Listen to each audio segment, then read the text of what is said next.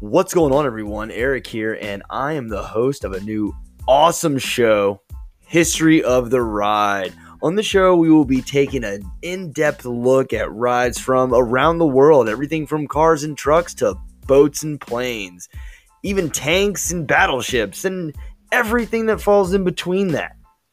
All of it is on the table. Let me tell you what.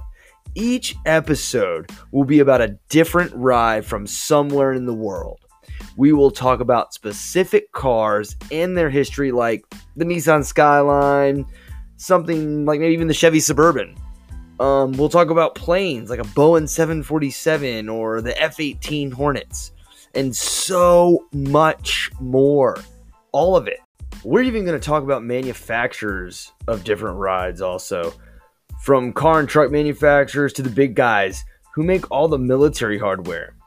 But to kick off this new show, our first episode, we will be taking a trip down under to talk about a great Australian company by the name of Holden.